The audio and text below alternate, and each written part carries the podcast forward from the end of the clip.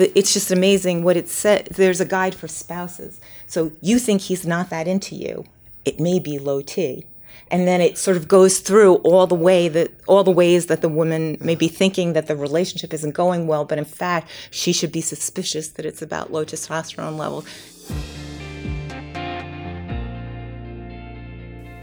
That was Lisa Schwartz talking about a disease awareness campaign about low testosterone. And we'll be hearing more about that in a bit. Welcome to the BMJ podcast.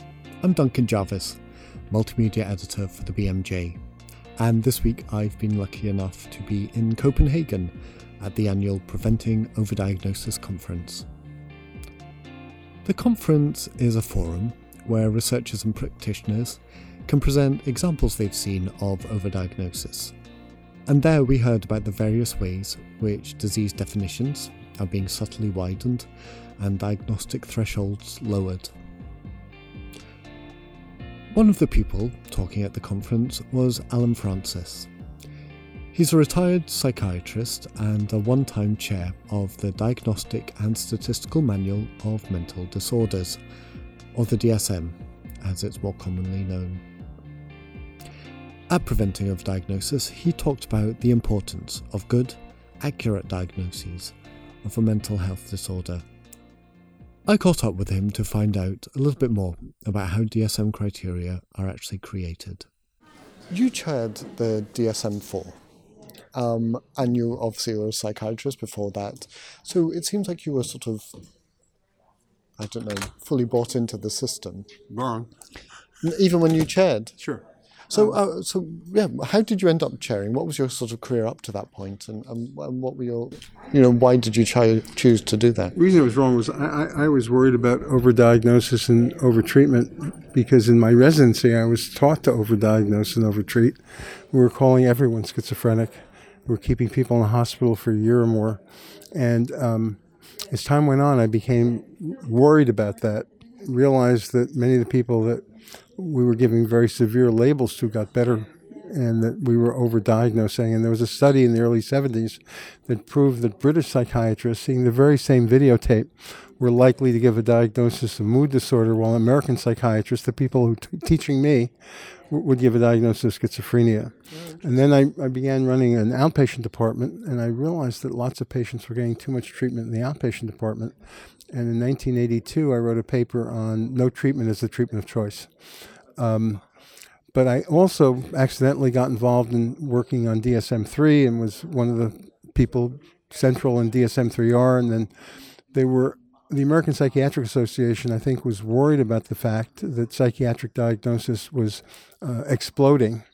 And they wanted someone to chair DSM-IV who was skeptical about the process and would do his best to contain it. And that's what we tried to do, not very successfully. We established very high empirical thresholds for making changes. So if you let experts in the room decide a diagnosis, they will always uniformly, I've worked with thousands of experts, they will always expand. They will always have their pet diagnosis. They'll worry about the patient they missed, and they won't worry at all about the patients who are mislabeled. They work in research clinics that are very different than clinical practice, with highly selected patients, lots of time for evaluation, and they make suggestions. Experts almost always make suggestions that won't work in average clinical practice, especially in primary care. So we established high thresholds for change.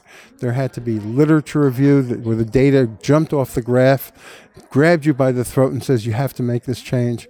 We did data reanalyses, field trials. We worked very hard to restrict the experts' diagnostic enthusiasm.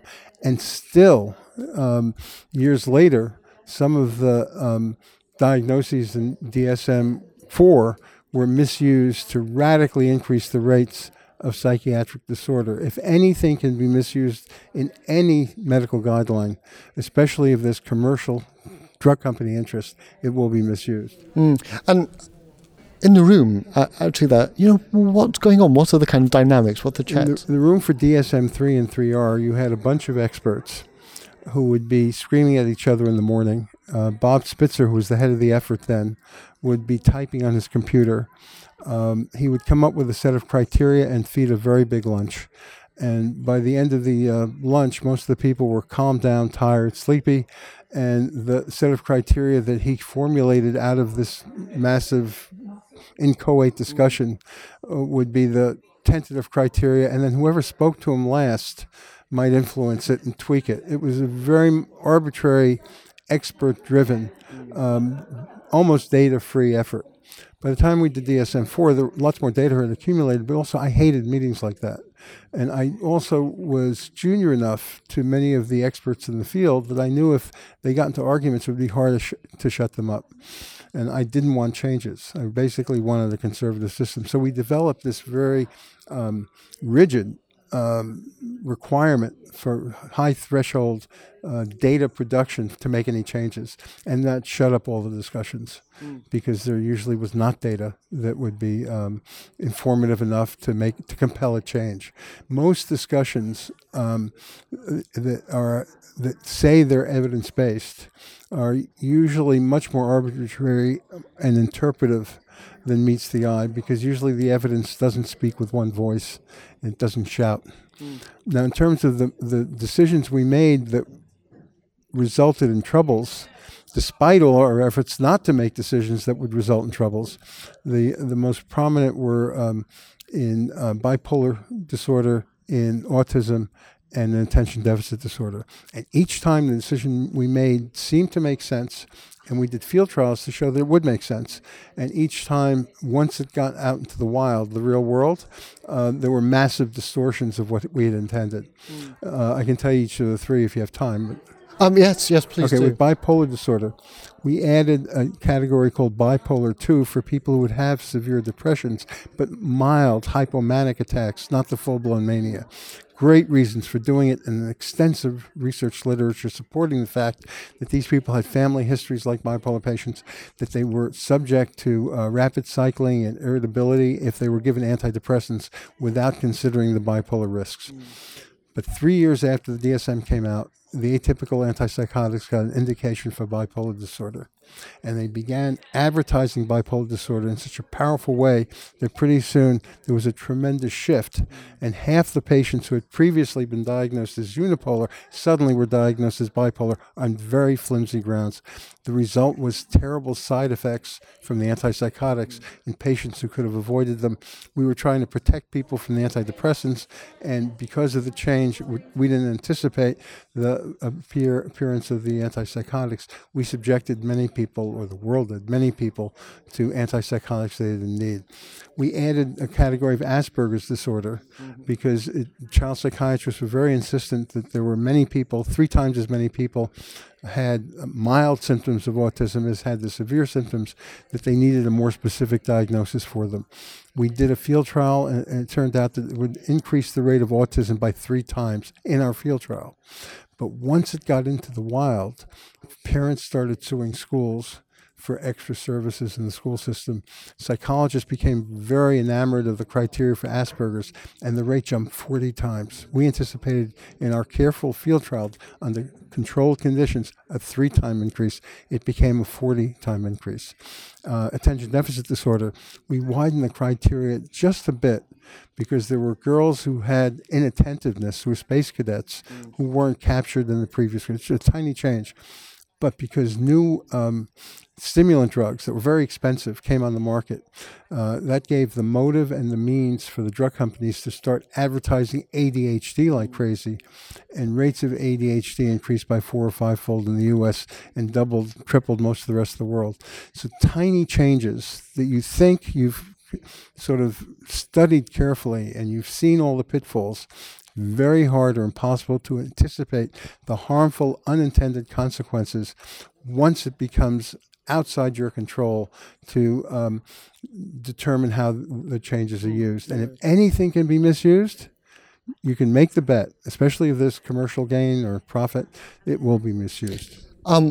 We're here to talk about diagnosis, and even just a diagnosis, though. I have friends who've had adult diagnoses of mild Asperger's and of ADHD and have found that really useful, not necessarily in a requiring treatment, medication, but just in a kind of explaining why the world is a bit harder for them, and, you know, negotiating with other people, you know, why they might need some extra help. So, you know, there seems like there's a balance there that's incredibly hard to do, and within a diagnostic kind of, or within something like DSM, which has the potential to roll out, that's incredibly hard. So when you were putting these together, with the best intentions, were you aware of those potential pitfalls as well? Was that something that you were cognizant of? Yeah, the power to label is the power to help or the power to destroy. And in this conference, we just saw a woman who was obviously not in need of many years of psychiatric care and the diagnosis of schizophrenia, whose life was materially hampered by a wrong label. An accurate psychiatric label given in a timely and empathic way is a joy forever.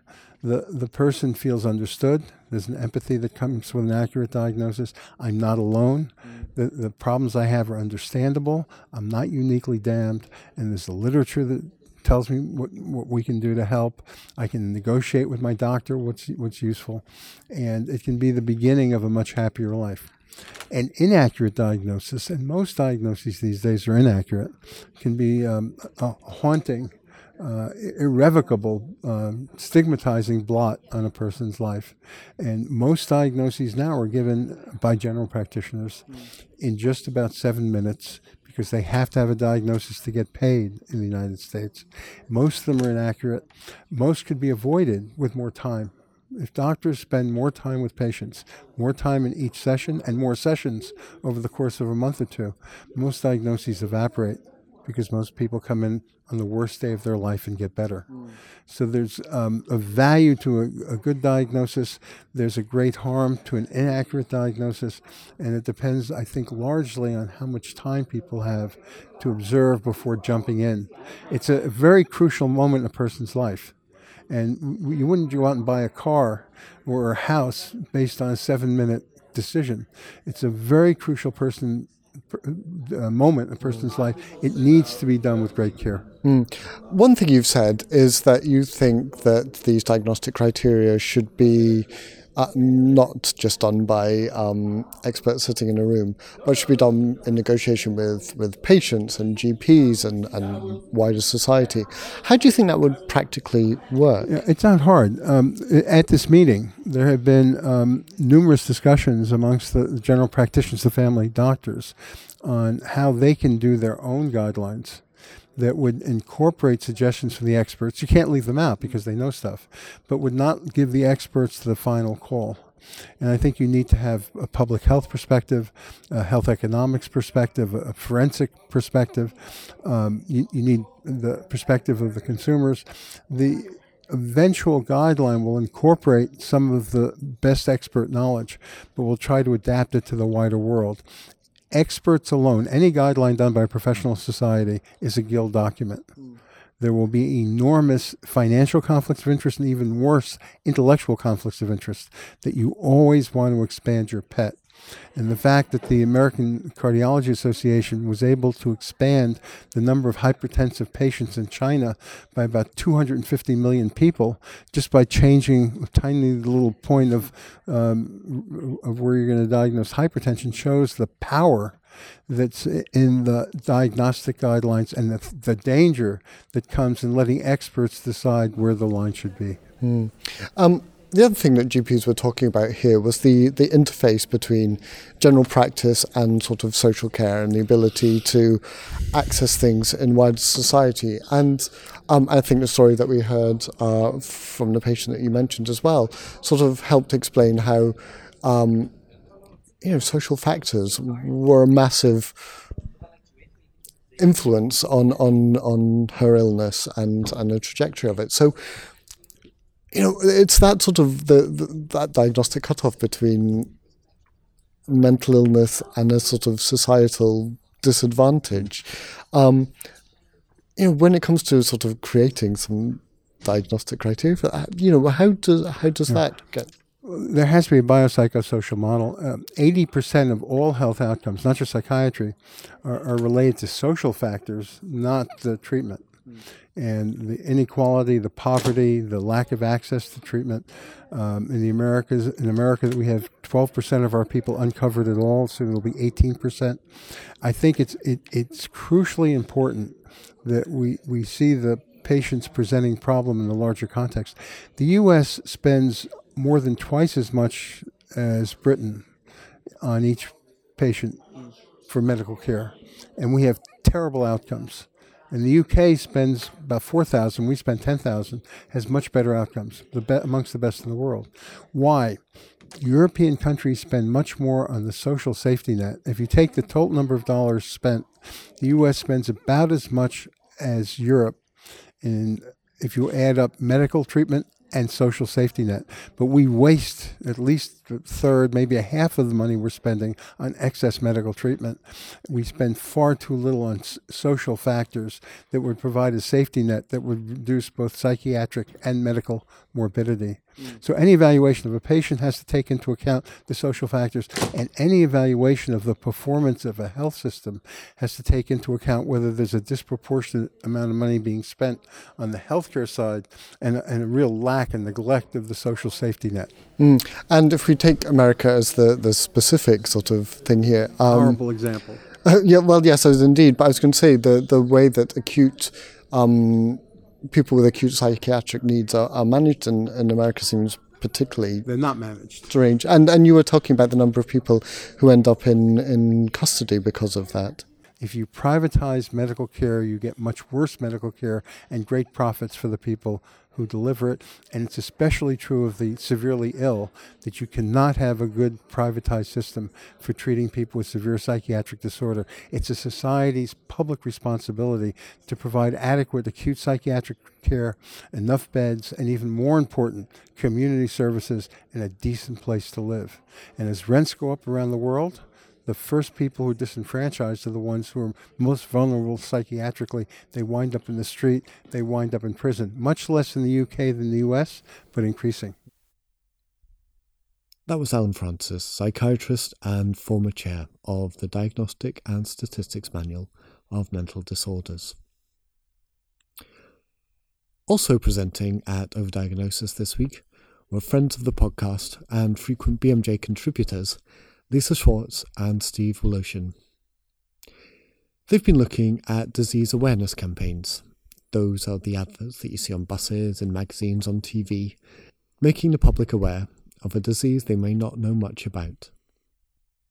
Now, obviously, that work can be very important. For example, those early campaigns to tell people about HIV, AIDS, or perhaps the symptoms of a stroke. But Steve and Lisa have also noticed that these campaigns can be less positive. Together, they run the Centre for Medicine and Media at the Dartmouth Institute. And here they talk to Helen MacDonald, Head of Education at the BMJ. On Monday, you gave a great talk to the auditorium about disease awareness campaigns. Can you tell us a bit about what a disease awareness campaign is and how they're kind of related to overdiagnosis? Sure. So the idea is it's not like traditional advertising of a particular drug or a product, but it's advertising a disease, a condition. And it has the same effect because in the way that it informs people about symptoms that they may not have realized are disease or can be treated in a particular way. It introduces the idea, but it's less crass than advertising. It also, at least in the United States, it lets the companies get around certain rules about disclosing side effects and harms, because if they don't name the drug, then they don't have to talk about the side effect profile or the special warnings. So it's a clever way to reach out. Now, it can be good and it can be bad. I mean, it can destigmatize diseases that people didn't really talk about or know about, for example, early on in AIDS, and there are other examples. But the problem is that it can easily be subverted and turn what is meant to be education into so marketing. What you mentioned that there were some characteristics of how these campaigns work. Can you tell us what they are? Yeah, I mean, there's a basic script. that they all follow. And they point out that this condition is really common, but you may not have heard about it. So it's underdiagnosed and underappreciated. And it's serious because it may be the beginning of some horrible, the train that's taking you to someplace terrible. And then they offer, so they make you feel, they undermine your sense of resilience and make you feel vulnerable. And then they say, but there's something you can do. And that points to the thing that they're selling. Almost invariably, they don't just tell you to see a doctor. They provide a script for you to use, questions to ask, to make sure that if your doctor isn't that smart, they know what they're supposed to do. They give them this particular drug. Mm. And you talked about a couple of examples in your presentation. So can you just paint a picture of how this actually happens? Sure. I guess the one thing I wanted to point out, it's not always pharmaceutical companies who are doing this. So governments do it and public health agencies. And so one of the campaigns that we talked about was prediabetes, and this, which is a big campaign in the United States run by the Centers for Disease Control. But in this case, the problem is that what we're trying to do is to get people to take a test and then know whether their blood sugar is in this borderline range, and whether that and so it's really testing them for risk factor, for another risk factor. And really, we could just be telling people exercise more, eat better, lose weight, without giving them a label. And so I think that's one of the ways that we help people to convince people that they're sick when they're really not. So in terms of the pharmaceutical campaigns we talked about, in the U.S., there's a new one called Check Your Sweat. This is completely true. So it's which actually has a picture of a bunch of like teenagers and young adults who are embarrassed about their sweat stains, and they're saying, "Do you ever feel embarrassed by how much you sweat? Have you had to change your clothing after you sweat a lot?" And it has a quiz, and it's. Again, using the standard script, this is a really common problem. It can really bother people, and maybe you're really sick. You thought you were normal, but maybe you're really sick. And it tells you, no matter how you answer the quiz questions, even if you say no to them, if you're ever bothered by your sweating, you should still go see a dermatologist. Right, and I think this campaign crosses the line because you're targeting.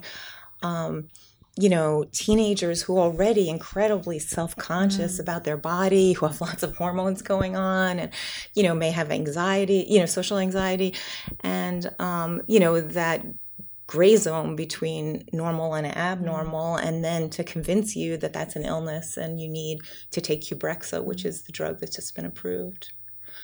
And because it's an awareness campaign, they don't have to disclose the side effects of the drug, which are that if you take it when it's hot out, you're not supposed to take it if it's hot outside, because if you don't sweat, you can get heat stroke. Because it's an anticholinergic so it's sort of drug. Ironic. And then a lot of people develop real severe dry mouth or dry eyes, which is the lead into the other campaign, which is so if you use one of these drugs, then that gives you the next condition, which is dry eyes. And again, they're saying, have your eyes felt dry? Maybe your contacts are bothering you. Are you watching the computer screen too much?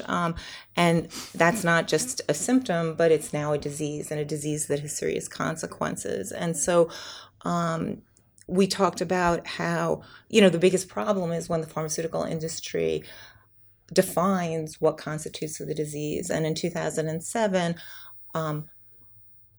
17 drug companies got together and held a workshop and created these vague criteria for what constitutes dry eye disease. And it's been incredibly successful in the U.S. And the drug that's linked to this, Restasis, has had $2 billion in sales in the last couple of years. Even though the evidence for its effectiveness is really, really limited. I mean, we've published a paper reviewing looking through the FDA documents describing the basis of approval, and it's minimally, if at all, effective, but it has some important. In fact, Europe thought it was completely ineffective and the EMA offered a negative opinion, and it's not approved in Europe, Australia, New Zealand, because the regulators thought there were essentially three negative clinical trials. Mm. So if you were a doctor or a member of the public, how would you be able to distinguish good campaigns from bad campaigns? One thing is that I think one of the big problems is they often, the bad ones use excessive fear.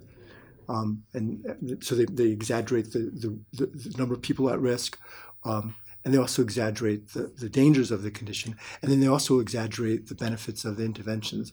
So I think if they can be transparent and reasonable about those things, that would be a big step in making these things better. But I think the most important thing is to focus on the right problems, right? If we focus on people who are having heart attacks, knowing when to seek emergency help, right? That's an important problem. There's a clear solution, then that's a campaign. If you did it the right way and didn't make people feel really scared, you could be doing a public service. And so I think it's also what you're promoting in the disease awareness campaign. If you're promoting something which is trying to medicalize unpleasant ordinary experience or just a borderline risk factor, that's when I think you're more at risk of a disease awareness campaign creating overdiagnosis and overtreatment and unnecessary fear. Do the campaigns work to promote a certain line of treatment or a drug? Yes. Well, the selling of the Fountain of Youth was very successful, and the selling of what was called low T. So are you sleepy after meals? Is your athletic performance not what it used to be? Take testosterone. And in the US, it became a $2 billion a year industry, but there were ads in Canada. Has he lost that loving feeling? We don't know exactly what the campaigns have been in Europe, but the rates of testosterone prescribing have gone up in the UK, Canada, and Asia, not of the same magnitude as the US, but definitely increased over the same period of time. So this is a campaign for men to take testosterone to improve the kind of symptoms that you've... Yes, mentioned. And it's not just men. It also targets women. It says, is your man, Well, the guy, they had this treatment guide, which we could send you. I mean, we wrote an article about this a while ago, but it's just amazing what it said. There's a guide for spouses. So you think he's not that into you. It may be low T. And then it sort of goes through all the ways that the woman may be thinking that the relationship isn't going well, but in fact, she should be suspicious that it's about low testosterone levels. And it's the script. I mean, it's really unbelievable. Actually, because the companies know that men are more reluctant to bring things up to the doctor. So this is how to get your man to get his low T, his prescription. Just one other thing in terms of effectiveness. I mean, there is some evidence. So not in younger men. No. I'm talking about whether these campaigns are effective. There is some evidence that there's some observational studies, showing that the existence of these campaigns is associated with an increase in people going to visit the doctor or for prescriptions. And there's actually a randomized trial that was done using standardized patients, very clever trial. And the standardized patients who were randomized to say to their doctor, I saw this ad about depression. They don't name a drug. They just said about this depression on TV the other day. And I wonder if I have depression. Those patients were more likely to get a prescription for an antidepressant drug, both whether they're pretending to have major depression or if they were pretending to have an adjustment disorder, so both appropriate and inappropriate use. So it does seem that they do have a real effect. And is there any regulation of disease campaigns? There's no regulation of this. In fact, I mean, nobody is really watching. If you don't name the drug in the United States, then it falls into this regulatory black hole. FDA doesn't do anything. The Federal Trade Commission can do something, but they have never done it. They would never do it unless FDA complained to them. And in fact, low testosterone, FDA got a number of complaints about the disease awareness campaign. And what FDA said, we don't regulate that. We can't do anything about it. But FTC wouldn't go on record to say whether, in fact, FDA had ever come to them. But no matter what, they've never investigated and didn't investigate for low T. There were a series of lawsuits about low T. So that's one of the things we've been trying, but not very successfully, is to try to get FDA and FTC to hold sort of a public meeting to sort of talk about this and get it out in the open. There needs to be better regulation because there is a real potential for harm. And FDA has done research, which is really interesting, that their social scientists have done research showing how this disease information distorts people's perceptions about the drug, that it makes people think that the drugs are approved to treat all the problems of the disease, when in fact it's not. And so it really contributes not just to getting people interested in being treated, but believing that the drugs are much more effective than they are. That was Steve Woloshin and Lisa Schwartz, directors for the Centre for Medicine and Media at the Dartmouth Institute, talking about disease awareness campaigns. That's it for this podcast, but we'll be back next week with more from Preventing Overdiagnosis. We'll find out about dynamic equilibrium in cancer, and also the events that encourage some of the leaders in the field to take up arms. You'll find that podcast and all of our others on iTunes or wherever you get your podcast from. As always, rate and review us. It helps other people to find us too. I'm Duncan Jarvis. Thanks for listening.